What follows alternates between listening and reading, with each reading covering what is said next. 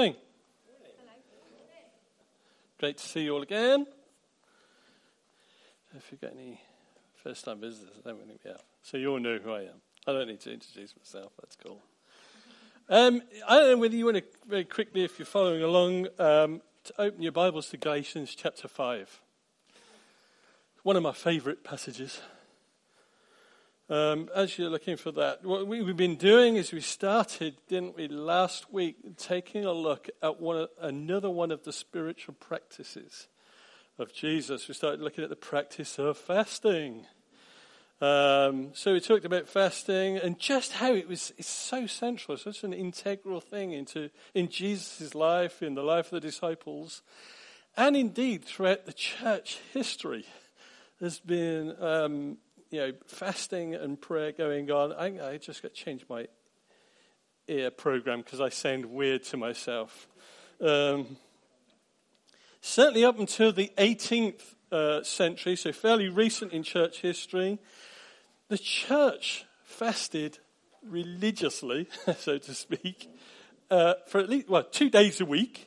You know, they were fasting two days a week. The church fasted uh, on s- specific events, specific uh, dates in the cal- uh, Christian calendar. So uh, throughout Lent, for example, there was fasting going on for 40 days in the lead up to Easter. Through Holy Saturday, before baptisms, the people you know would fast. So fasting was just like something which was regularly done. Uh, it was central to the life of the church, to uh, say Jesus' life, the disciples, and throughout the church uh, history. But it's not, it's not the case today, is it?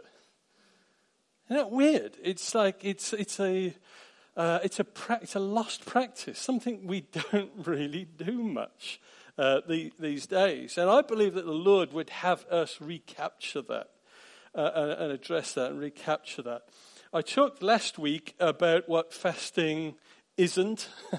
I talked about what fasting is. Essentially, uh, fasting is not eating food in order that we feed on the Holy Spirit. It reminds of us of our utter need for God. We're in utter need of Him, that we may source our, our nourishment, our sustenance from the Holy Spirit who dwells within. And so that's what I believe God wants us to recapture. I love that, uh, that quote that I brought last, last week from Dallas Willard. Fasting is feasting, but not on food, but on the Lord and doing his will. What a fantastic um, quote. So that's what we've been talking about. We're talking about what fasting actually is. And what we're going to do this week is talk a little bit more about why well, why do this then? Why would we engage in this practice of fasting? Now, essentially, there are three overarching categories for why we might uh, fast. And that's what we want to look at today. To starve the flesh and to feed the spirit. I'll talk a bit more about that. To pray. It aids us in our prayer life. And to stand in solidarity with the poor. Now, I'm not going to have time to talk about number three. We're going to come back to that. We're going to talk about God's heart for the poor, and we'll introduce um, how fasting plays a part in that later in the year. So to, this morning, I'm just going to concentrate on those first two items. So to starve the flesh, feed the spirit, and to pray. So praying with our body. I'll come, I'll come back to that. But let's come, come to that Galatians passage. Uh, I'm sure if you're following, you should be there now. But Galatians 5 then, starting from chapter uh, verse 13, it says, You, my brothers and sisters, were called to be free, but do not use your freedom to indulge the flesh. Rather, serve one another humbly in love. And then down in verse 16, so I say, walk by the Spirit, and you will not gratify the desires of your flesh, for the flesh desires what is contrary to the Spirit, and the Spirit is contrary to the flesh. They are in conflict with each other, so that you are not to do what, whatever you want. But if you are led by the Spirit, you're not under the law. The acts of the flesh are obvious sexual immorality, impurity and debauchery, idolatry, witchcraft, hatred, discord, jealousy, fits of rage, selfish ambition, dissensions and factions, envy, drunkenness, orgies, and the like. So it goes on and on and on. I warn you, as I did before, that those who live like this will not inherit the kingdom of God. But the fruit of the Spirit is love, joy, peace, forbearance or patience, kindness, goodness, faithfulness, gentleness, and self control. Against such things there is no law. Those who belong to Christ Jesus have crucified the flesh with its passions and desires. Since we live by the Spirit, let us keep in step with the Spirit. There is this consistent theme that runs through a load of Paul's teaching. In fact, it runs through the, the whole of the New Testament. And this is idea is that there's these two components within each, each of us. There's the flesh and the spirit. The flesh and the spirit. And the Greek word that is used here for the flesh is this word sarx. Now, there's different ways you can interpret or translate the word sarx. One is it's our body, our physical self, okay? It's our flesh and blood.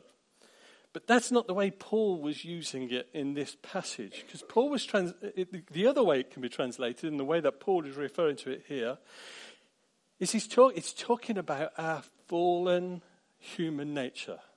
That core, sensual, animal like desires within each of us, you know, and it's all messed up and it's out of whack. It's, it's all distorted. Their desires for food and drink and sex and sleep and self preservation, all those things, of themselves, they're not bad, right?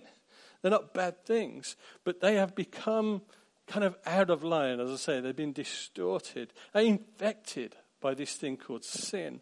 And in turn, that takes control of our entire uh, body, our mind, everything, the whole person our flesh is often characterized in the Bible as a power which is in opposition to God. It's everything that God doesn't want. Okay? It's that part within you and me that is, it's all about self gratification. I want what I want, and I want it now, and there's nothing you can do to stop that. That's kind of what our flesh is. It's that, don't you tell me what to do. I am in full control. I'm free to do what I want and when I want to do it. And so our flesh is like this power and it's infected our body, our mind, and it convinces our mind of what freedom is versus what slavery is. It lies to us and tells us what, what is freedom and what's freedom all about. It lies to us and tells us what's good and what's evil, what's right and what's wrong. And the problem is we start to believe those lies, and that affects the way that we outlive life. Now, thankfully, your flesh does not sum up the entirety of who you are. There is this other part which Paul refers to is the spirit. In the Greek, it's pneuma. And this part of you, uh, you, me, this part of us is where we connect with God. It's where we're in communion with His Spirit. On other occasions, Paul refers to that as our inner man, or innermost man. It's the deepest part of who we are. It's, it's our, our, spirit, it's our inner being. This is where we feel or sense our deepest desires. Not always our strongest desires, by the way. Sometimes we have very strong desires uh, in a given moment, and they're not uh, they're not necessarily of God. I mean, they're sometimes influenced by our flesh. They may be the wrong things. They're driven by our flesh. Could be lust or lying, anger, gossip, all these things. But they aren't our deepest desires, because below all of those things, beneath all that is our spirit, our inner man or inner being, then, which is in communion with God. It's in our spirit. If you are in Christ, where we have our deepest desires, and those desires are aligned with God's spirit and God's will and what He would have for us. And so, with each one of us, then, at present, there's this kind of mixed bag of stuff going on. There's uh, of desires. Desires of the flesh on the one side and desires of the spirit. And they're in conflict with one, uh, each other, is what Paul was saying. And so for Paul, freedom isn't about simply, I can do what I want when I want. That's not freedom. He said in verse 13 there, you, my brothers and sisters, were called to be free, but don't let your, use your freedom to indulge your flesh, the flesh. You see, Paul, for Paul, and indeed for Jesus and in the entire body, to act upon the desires of our flesh is not actually freedom at all. See, the, the individual that actually says, Yeah, uh, don't put your rules on me. I can do what I want. I'm, I'm in control. I'm, I can free to do what I, what I want. Which is quite a prevailing view of our individualistic sort of world and society that we live in, right?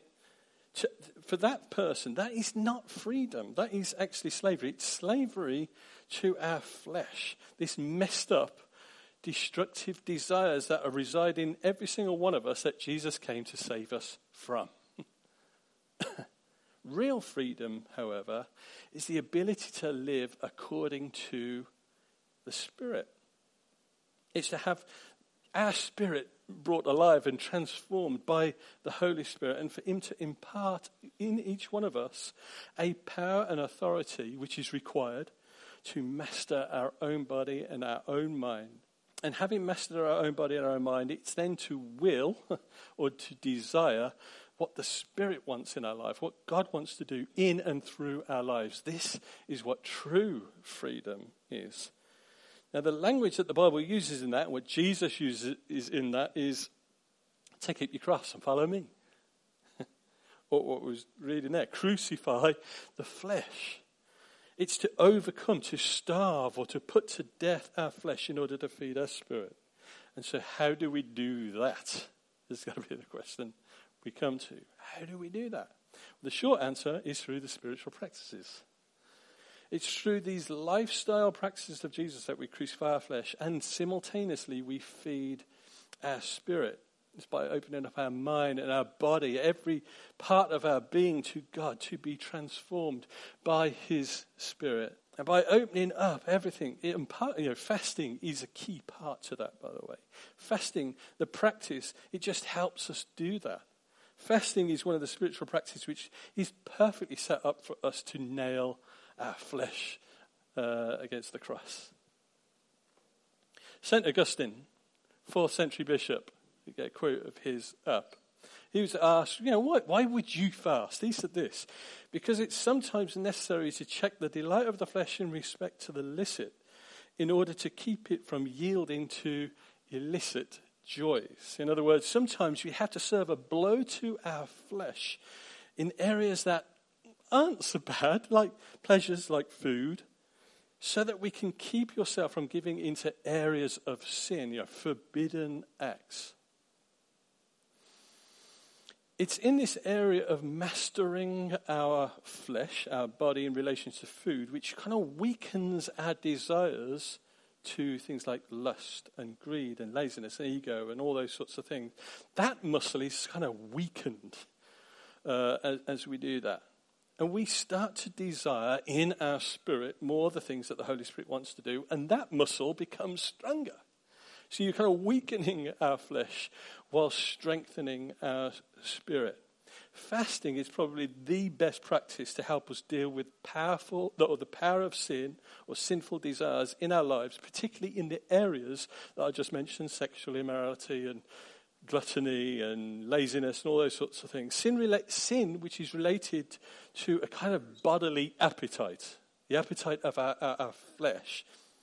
Now, I'm not saying that fasting is the ultimate cure to sin. There's only one ultimate cure to sin. His name is Jesus, thank you.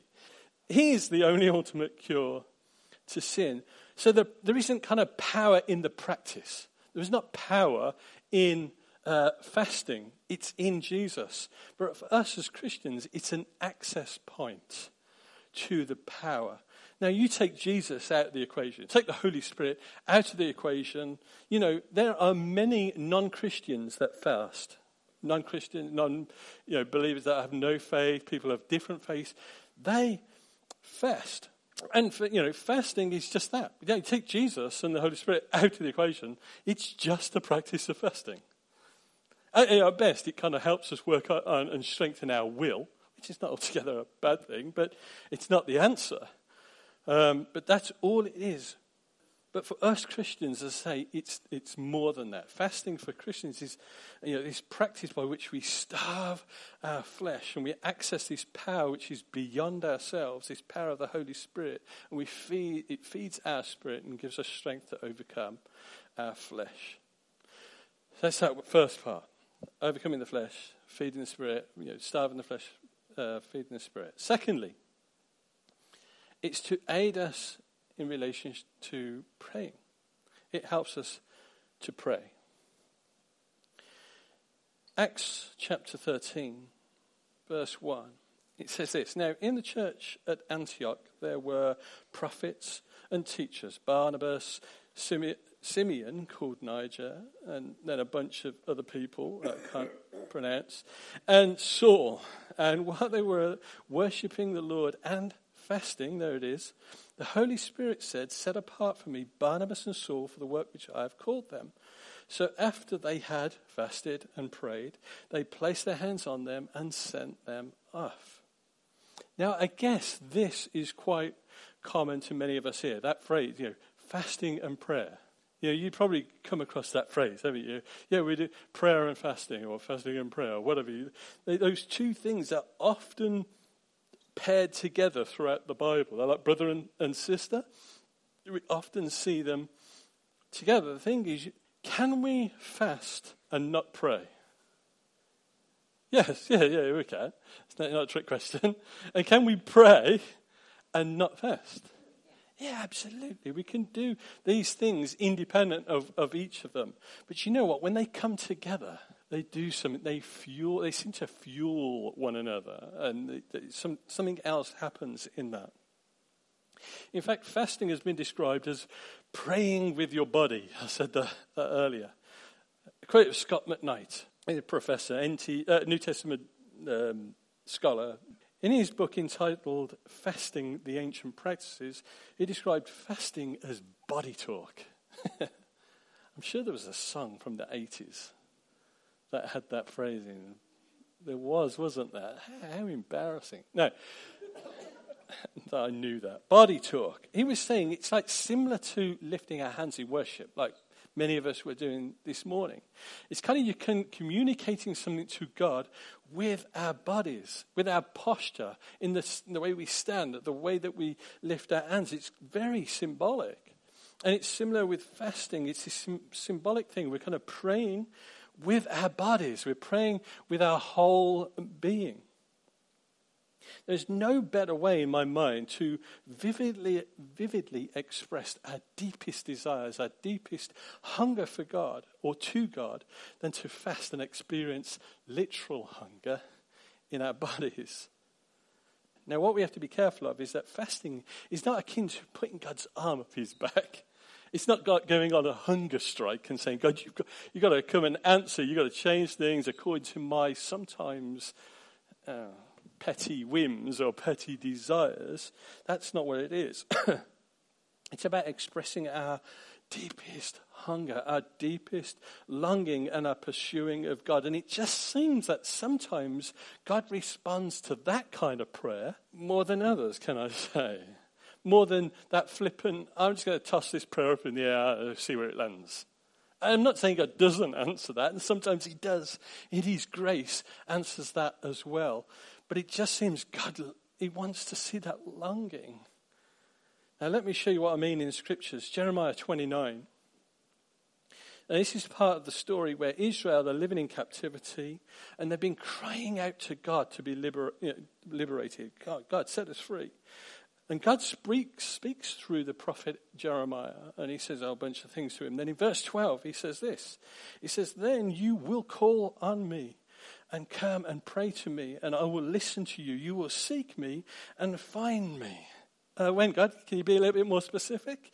You will seek me and find me when you seek me with all your heart.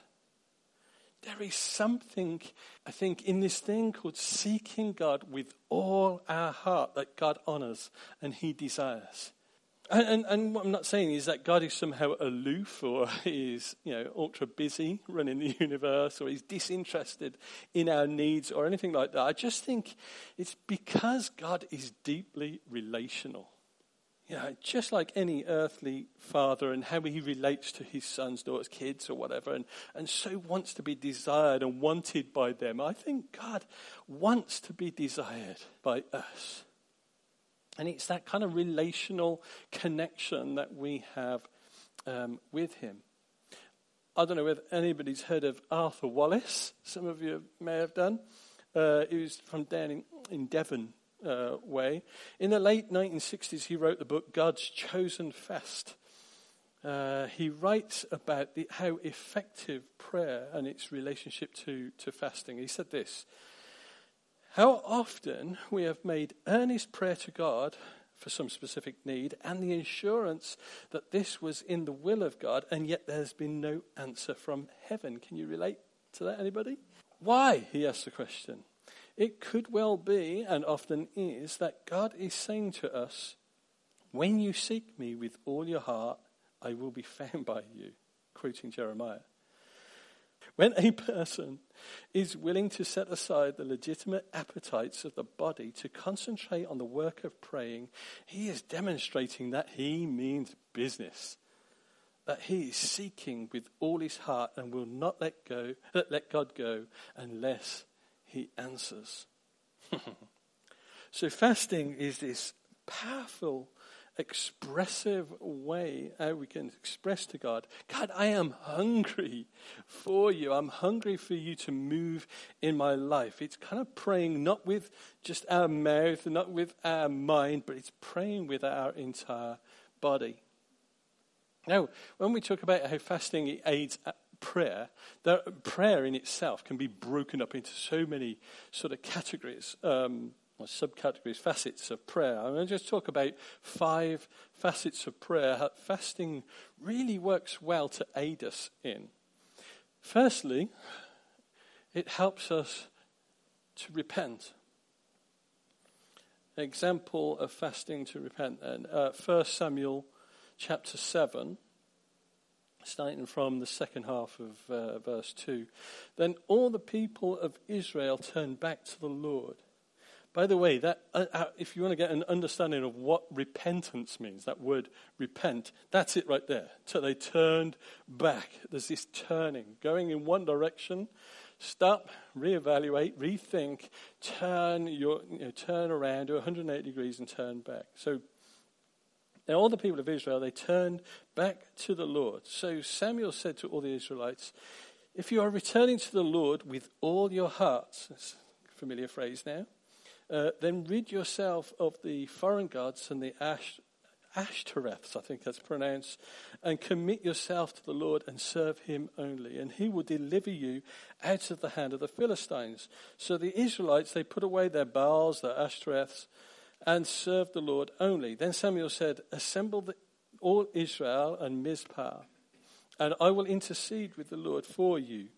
When they had assembled at Mizpah, they drew water and poured it out before the Lord. On that day, here it is, they fasted and they confessed, We have sinned against the Lord.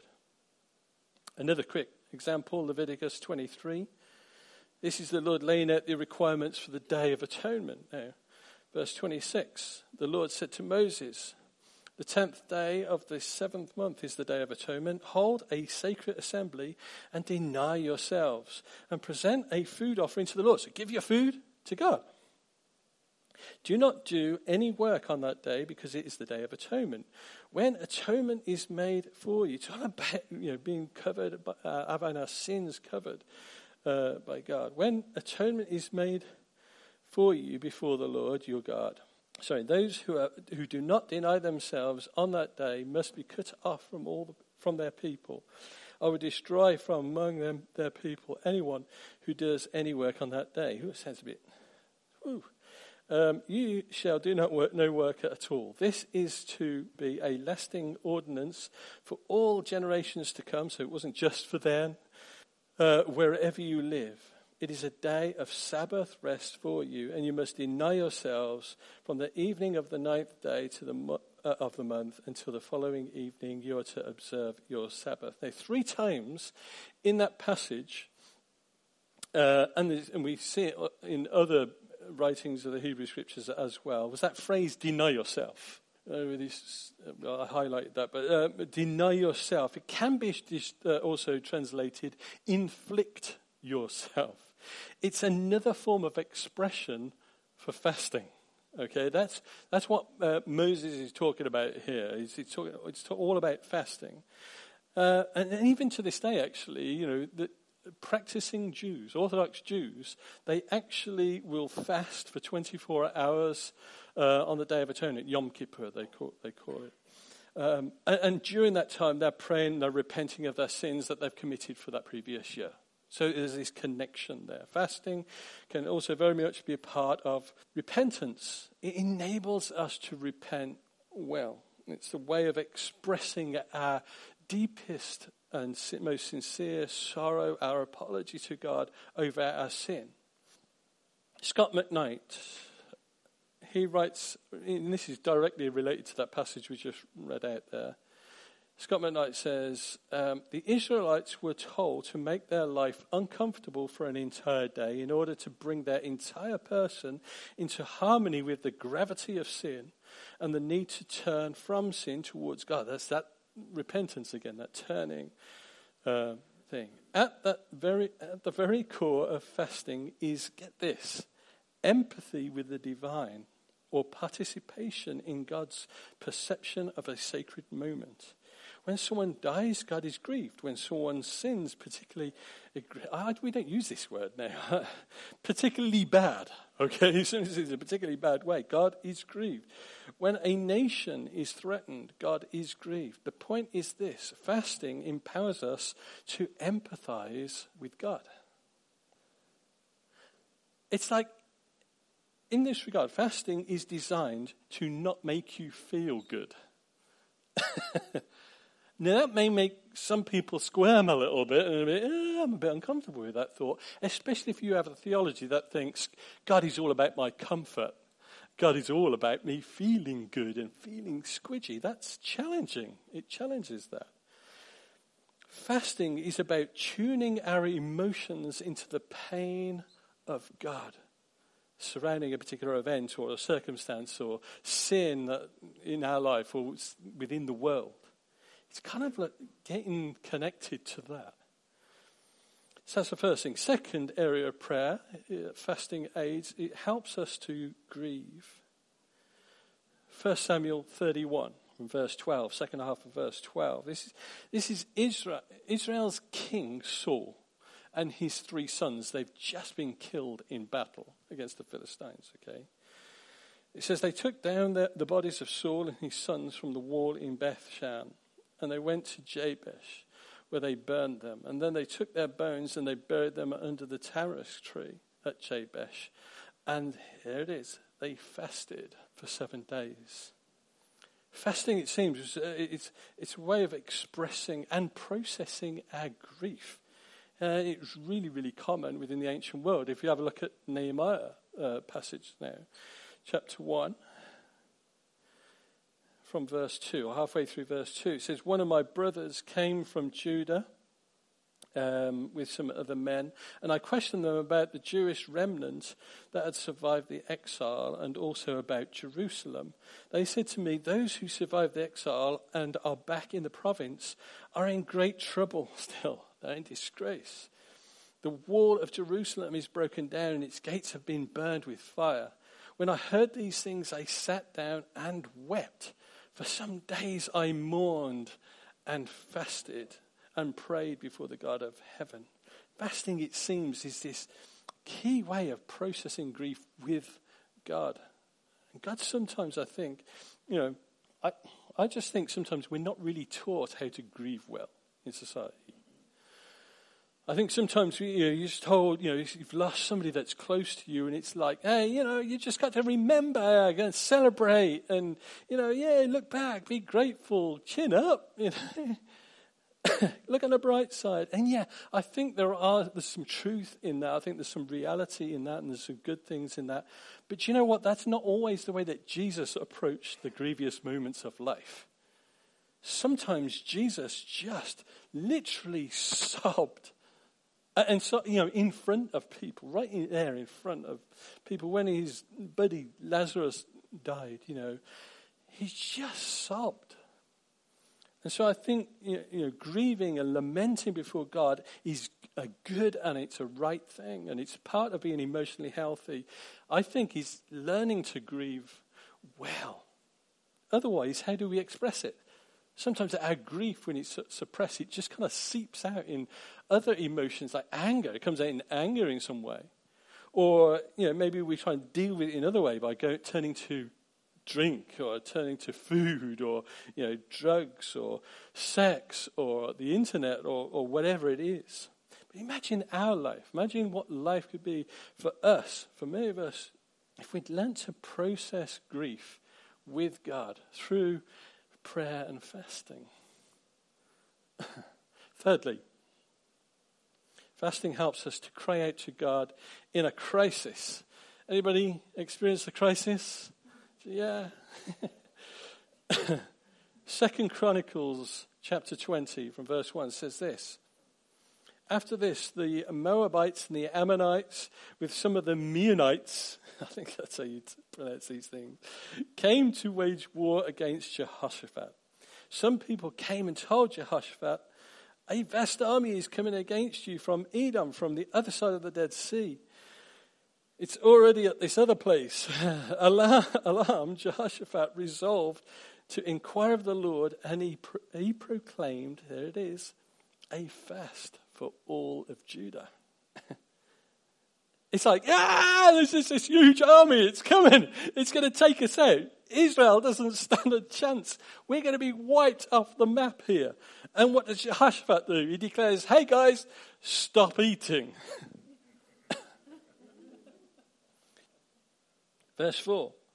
The people of Judah came together to seek help from the Lord. Indeed, they came from every town in Judah to seek him. And then, if you carry on reading that passage, Jehoshaphat, he goes into this incredible prayer. It's a, a wonderful prayer. And the last line is this We do not know what to do, but our eyes are on you. Have you ever been at that place?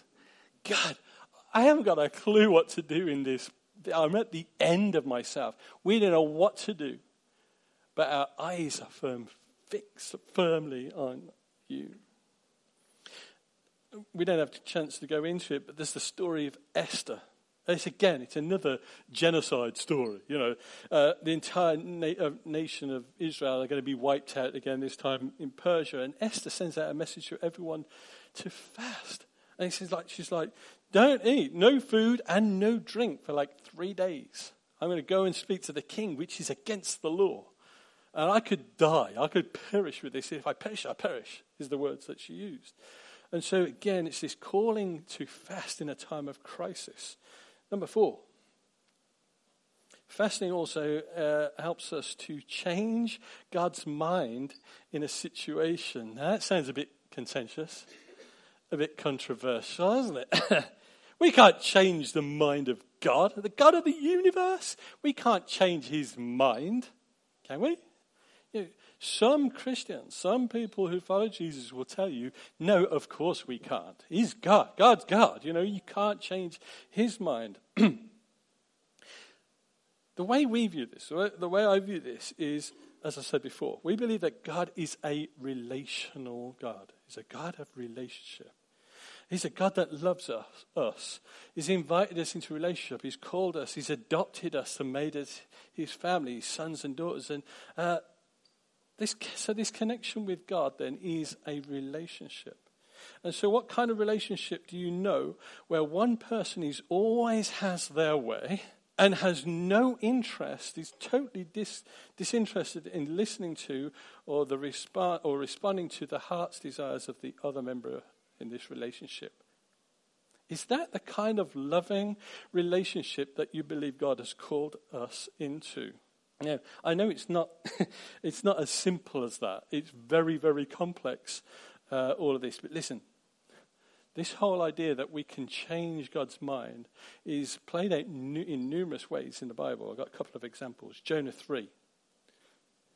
Now, we know the story of Jonah, right? Uh, Jonah has been sent by God to the city of Nineveh. He's been sent with, let's say, a not so positive message.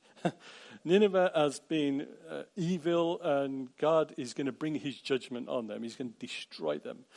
naturally, uh, Jonah is like, I don't want to take this message to them. So he runs in the opposite direction. Now, we know the story. You know, he's like on the boat, it's like storm. He goes overboard, he nearly drowns. He's rescued by this big fish that swallows him up for three days and then bombs him out um, on, on the shore. And so God comes back to that question again, the second time. And that's where we kind of come to in uh, chapter 3. It says, then the, Lord, uh, then the word of the Lord came to Jonah a second time. He says, go back to this question again.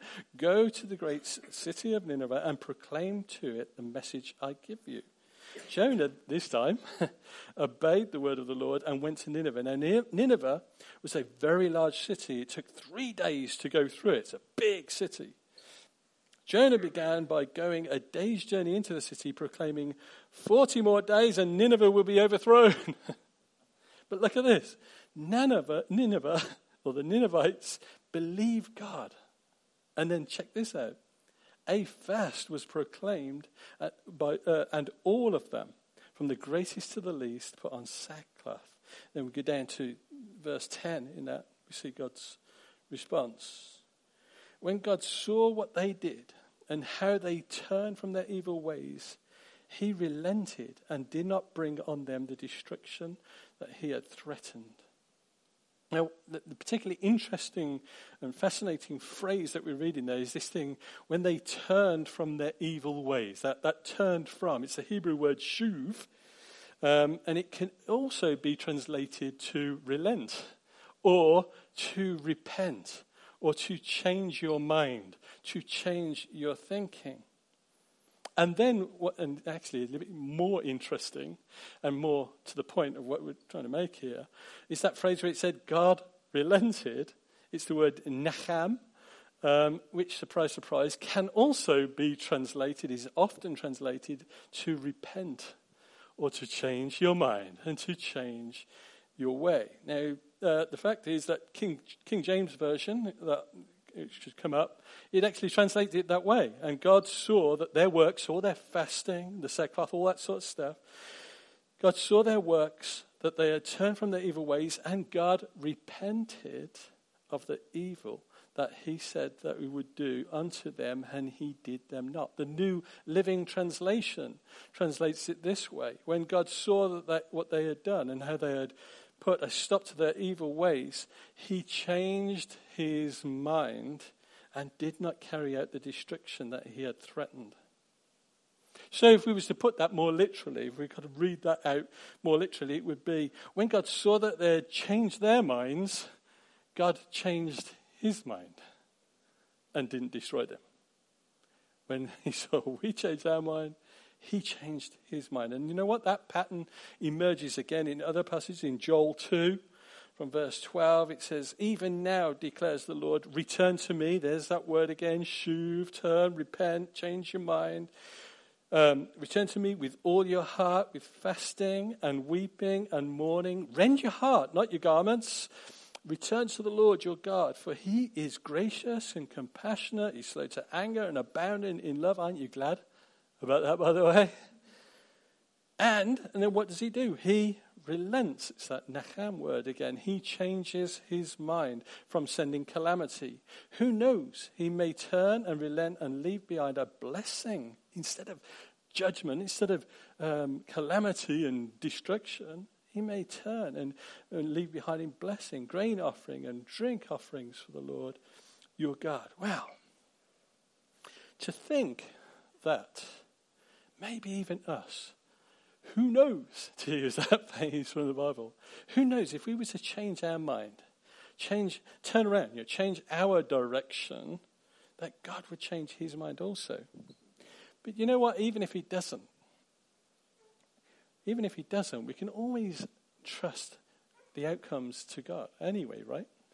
It, the point is, we're not, it's not forbidden for us to request God to change a situation, or indeed for God to change his mind on a situation. But at the end of the day, we can rest in the truth that God is a good God. He's slow to anger and he's good, he's kind and compassionate, all those things. He's a good God and he knows best. And we can trust his way. We can trust all of the outcomes to Him. And that's kind of a tension that we live in today. That sometimes, as followers of Jesus, sometimes we just have to grab a hold of God and we have to wrestle with Him sometimes with fasting and prayer. We have to say, God, I'm not going to let go of you until I receive your blessing and to see an answer to this. I'm not going to let go of you.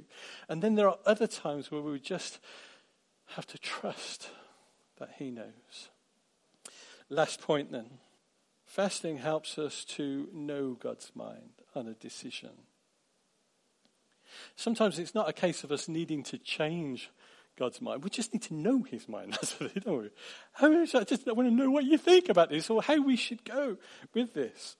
and sometimes it's about us taking time out to fast and pray and to tune our minds into what the Holy Spirit is saying in a given circumstance. Again, we come back now, full circle, back to a passage we read earlier, the Acts 13 passage. From verse 2, he said, while they were worshiping the Lord and fasting. So, right while they were right there, that place before God, they're worshiping, prayer, fasting's going on. The Holy Spirit said, Set apart for me Barnabas and Saul for the work that I have called them to. And this was such a pivotal moment in the history of the church. this is such a vital move. They really needed to get this right because you know the effects of this is going to affect the direction of the church for centuries. Well, millennia to come. it was because of this decision that the church changed from being a Jewish movement you know, that kind of gathered in Israel. It, it became a Jewish and a Gentile, Gentile movement that gathered right, across the Mediterranean. Actually, it, it stretched out around the whole globe and it reached you and me. so, this is why we fast. It's through the practice of fasting that we starve our flesh and we overcome our flesh and we feed our spirit.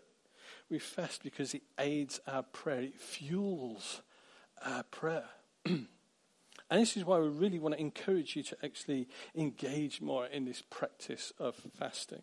You know, if you've fasted rarely, so, you know, the other last week I was saying, you know, stand up, you know, sit down if you fast, stand, remain standing if you fast at least once a year, and then I did once a month, and then once a week, and so on. Some people actually fast once a year. Some people fast once a month. I don't think there was anybody left that said, "Yeah, I'll fast once a week." Um, but I just want to encourage you to take a step. You know, I'm just going to like lay hold of this and recapture this in my own life, and I want to implement fasting more in my life. And now it's up to you. Now, what I want to also say is this is not legalism, okay? This is not a legalist thing. If it's, you're saying it's not for me right now, that's okay, okay? It's an invitation uh, to participate. Uh, and there's great benefit to that as we've been uh, reading. But I just want you to prayerfully consider that if you've never ever fasted, I want you to prayerfully consider, yeah, I'm really get my teeth into this. Uh, pun very much intended there, by the way. I'm really going to lay a hold of this. I'm going to actually go ahead and start to fast. Uh, and so, you know, we were saying that we kind of like dial things down over the summer. We don't gather to meet, but we meet socially over various events. Maybe, maybe this summer, over these like four, six weeks, or whatever, maybe we, we consider and think about all the spiritual practices that we've been talking about, fasting, um, prayer being one of, or two of them, um, silence and solitude, practicing the Sabbath living simply. All, those things that we've been talking about. Maybe this summer, that's what I'm going to actually do. I'm going to, this is going to be a catalyst moment. It's going to be a turning point for me. And I'm actually engaged in some of these ancient practices. I'm going to lay hold of them again. Does that sound like a reasonable thing? Again, there's just there's no legalism, no Mm-mm-mm-mm. It's not like God is going to like you a bit more if you engage in them, or like you less if you don't. He loves us anyway. Why don't we stand?